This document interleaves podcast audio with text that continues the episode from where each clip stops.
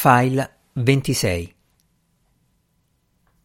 Da dietro un alto bastione continuava a spuntare gente che si trascinava sul cavalcavia, con le spalle spolverate di neve, centinaia di persone che avanzavano con la determinazione di chi affronta il proprio destino. Di nuovo le sirene. La gente che si trascinava sul cavalcavia non affrettava il passo, non guardava giù verso di noi o verso il cielo notturno in cerca di tracce della nube trasportata dal vento. Continuavano imperterriti a camminare sul ponte attraverso chiazze di luce in cui infuriava la tempesta di neve. Lì all'aperto, tenendosi i figli vicini, portandosi dietro quel che potevano, sembravano parte di un antico destino, legati dal fato avverso a ogni altra persona che nel corso della storia aveva marciato per paesaggi desolati. Avevano un che di epico che mi ha fatto riflettere per la prima volta sulla portata della nostra situazione. La radio diceva è l'ologramma iridato a conferire a questa carta di credito quella sua attrattiva di mercato. Lentamente siamo passati sotto il cavalcavia, tra le raffiche di clacson e il lamento implorante di un'ambulanza imbottigliata nel traffico. Una cinquantina di metri più avanti il flusso si restringeva a una sola corsia e ben presto ne abbiamo visto il motivo. Una macchina era scivolata giù dal terrapieno in pendenza ed era piombata addosso a un veicolo nella nostra corsia. Da un capo all'altro della fila le auto continuavano a strombazzare. C'era un elicottero proprio sopra di noi che illuminava con un raggio di luce bianca quella massa di lamiere accartocciate. Persone dall'aria stordita, sedute sull'erba, accudite da un paio di infermieri barbuti. Due persone erano sporche di sangue. Sangue su un finestrino rotto. Sangue che saliva a inzuppare la neve appena caduta chiazzette di sangue su una borsa femminile beige.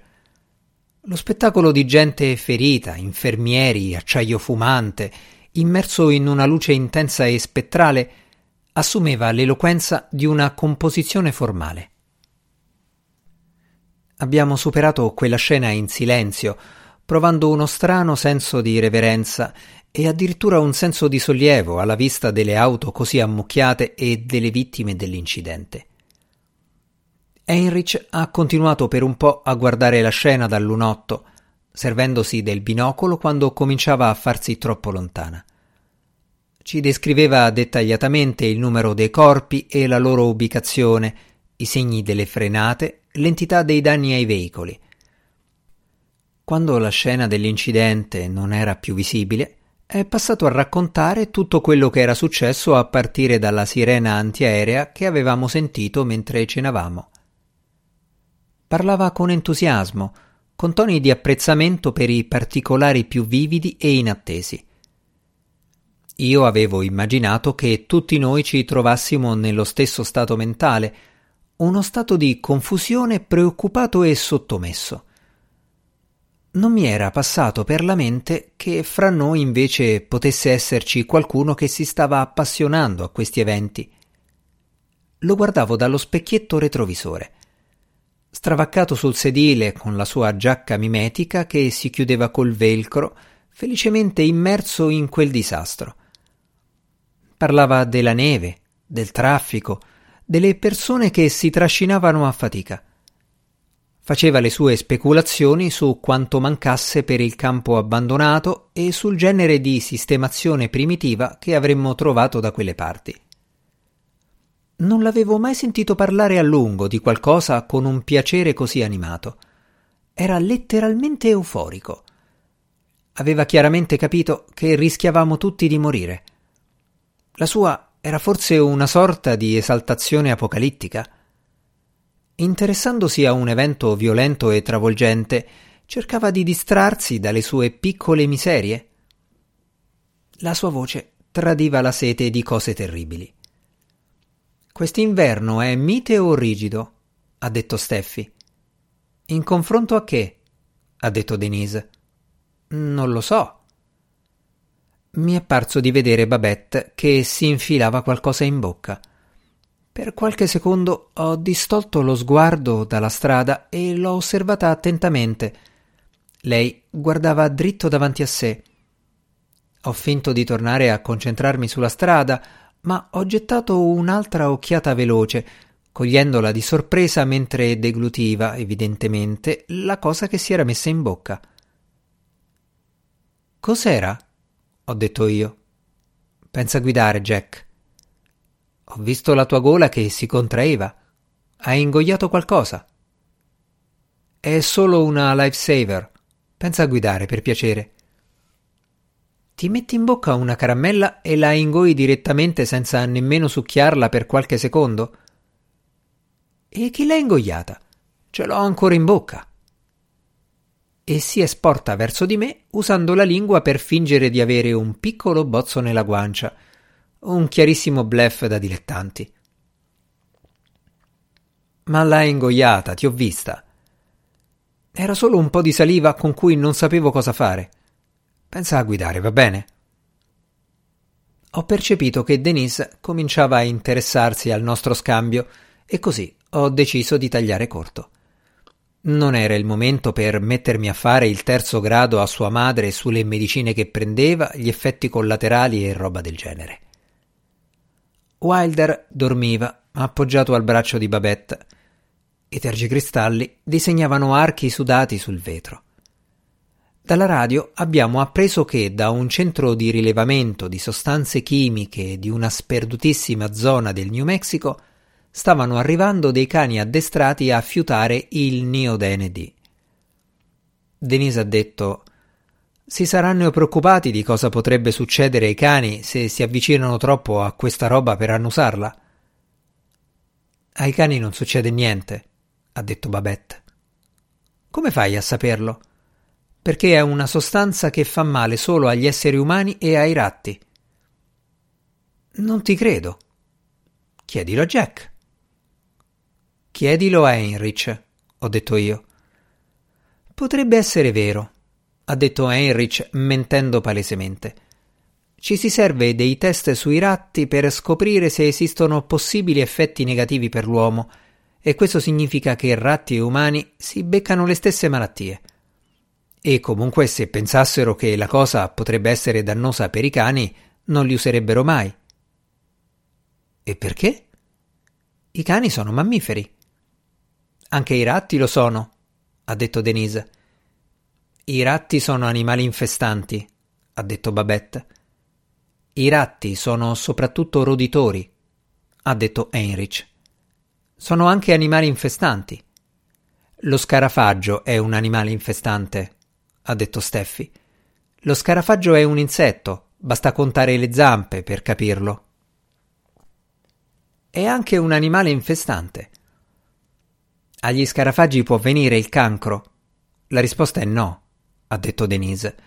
E questo significa che i ratti sono più simili agli esseri umani che agli scarafaggi, anche se ratti e scarafaggi hanno in comune il fatto di essere animali infestanti, perché ai ratti e agli esseri umani può venire il cancro, mentre agli scarafaggi no.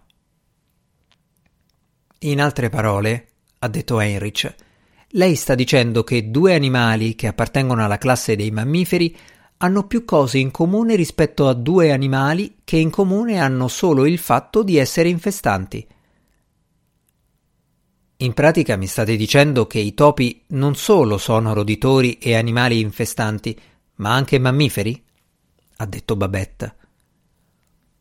La neve intanto era diventata nevischio e il nevischio pioggia avevamo raggiunto il punto dove la barriera di cemento era sostituita da una aiuola spartitraffico lunga una ventina di metri e non più alta del bordo di un marciapiede.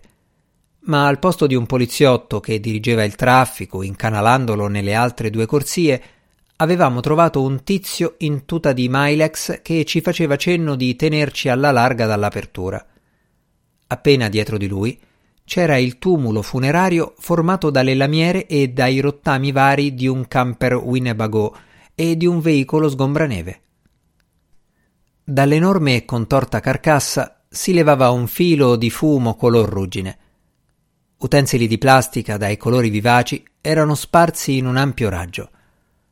Non c'era traccia di vittime né di sangue recente, e questo ci portava a credere che evidentemente era passato un bel po' da quando il veicolo da diporto era salito addosso allo sgombraneve, probabilmente approfittando di un frangente in cui quella mossa opportunistica era sembrata solo una perdonabilissima infrazioncina, giustificata dalla contingenza.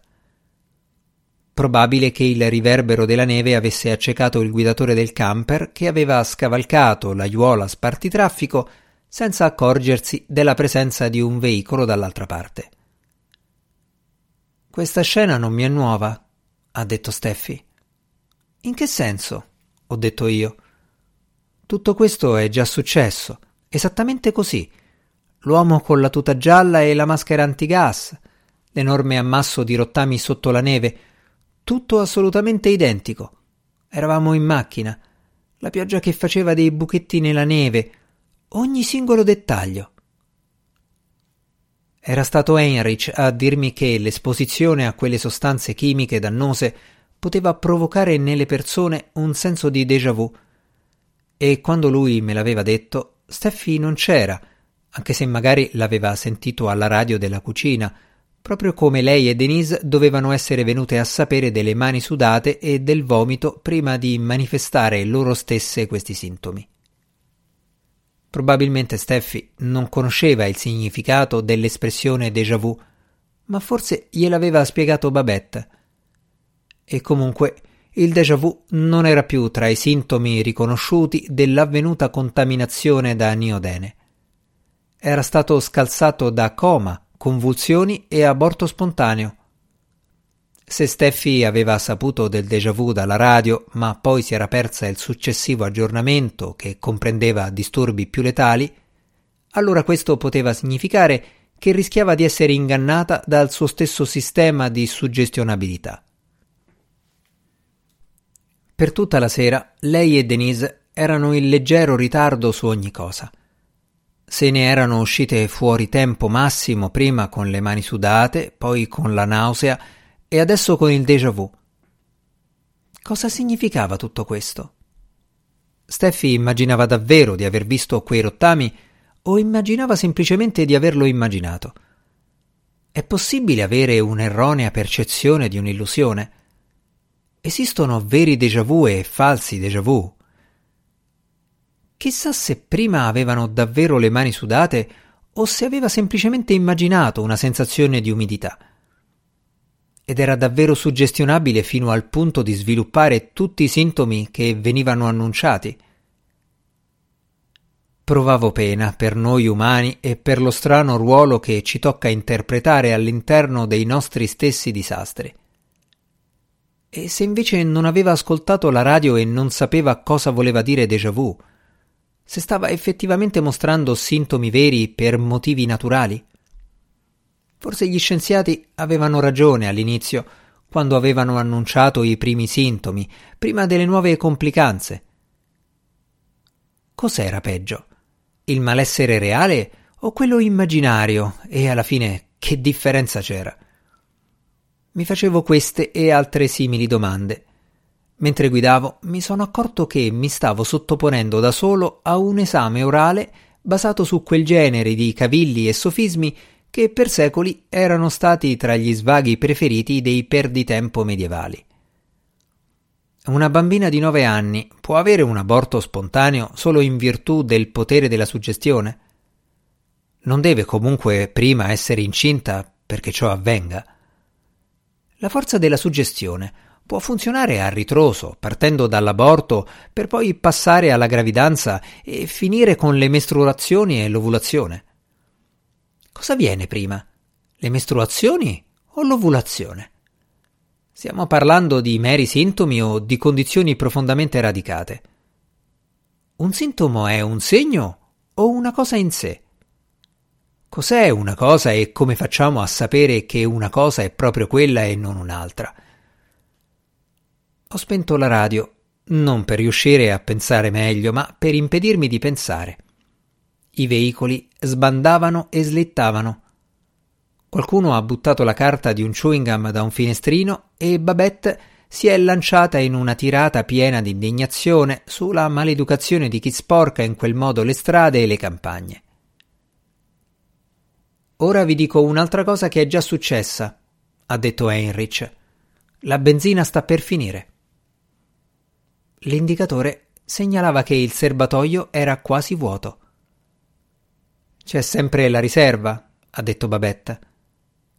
Come può esserci sempre? Il serbatoio è fatto apposta per evitare di restare senza benzina. Sì, ma la riserva non dura mica per sempre.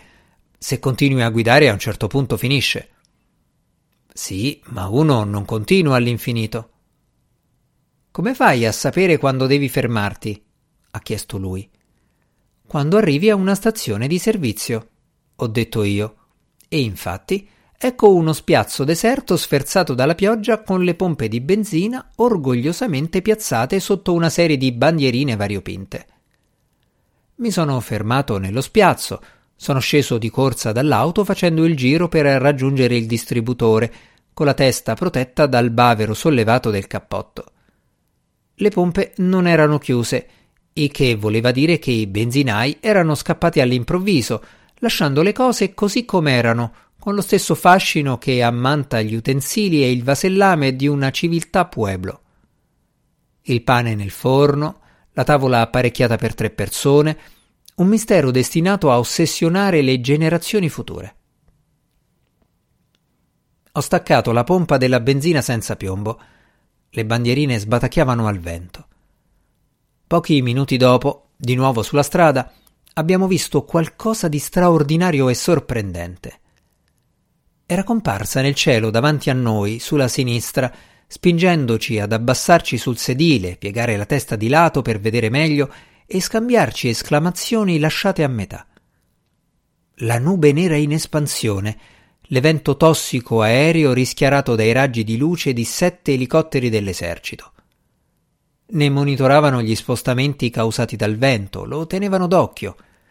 In tutte le auto c'erano teste che si giravano, guidatori che suonavano il clacson per avvisare gli altri automobilisti, facce appiccicate ai finestrini, espressioni che mostravano vari gradi di eccentrico sbigottimento. L'enorme massa scura si muoveva come la nave fantasma di una leggenda nordica, scortata nella notte da creature in armatura dotate di ali spiraliformi. Non sapevamo come reagire. Una visione terribile, vicinissima, bassissima, zeppa di cloruri, benzine, fenoli, idrocarburi o chissà cos'altro c'era di tossico lì in mezzo. Ma era anche spettacolare, parte integrante della grandezza stessa di un evento travolgente, come la scena vividissima nella stazione di smistamento o le persone che si trascinavano sul cavalcavia innevato portandosi dietro bambini, cibo, effetti personali. La tragica armata dei diseredati. La nostra paura era accompagnata da un senso di stupore quasi religioso è certamente possibile provare quel genere di stupore davanti a qualcosa che minaccia la tua stessa esistenza, vederlo come una forza cosmica molto più grande di te, molto più potente, frutto di ritmi primari e ostinati. Si trattava di una morte creata in laboratorio, definita e misurabile, ma all'epoca la consideravamo, in modo semplice e primitivo, un capriccio stagionale della Terra, alla stregua di un'alluvione o di un tornado, qualcosa che sfuggiva a qualunque controllo. La nostra impotenza non sembrava compatibile con l'idea di un evento provocato dall'uomo. Sul sedile posteriore i bambini si contendevano il binocolo. La cosa era davvero sbalorditiva. Era come se stessero illuminando la nube per noi nell'ambito di uno spettacolo di suoni e di luci con un po' di nebbiolina suggestiva che si muoveva sopra un alto bastione dove era stato assassinato il re. Ma quello a cui stavamo assistendo non era un evento storico, era qualcosa di segreto e marcescente, un'emozione sognata che accompagnava il sognatore fuori dal sonno. Dagli elicotteri arrivavano languidi fasci di luce, cremose esplosioni di rosso e di bianco.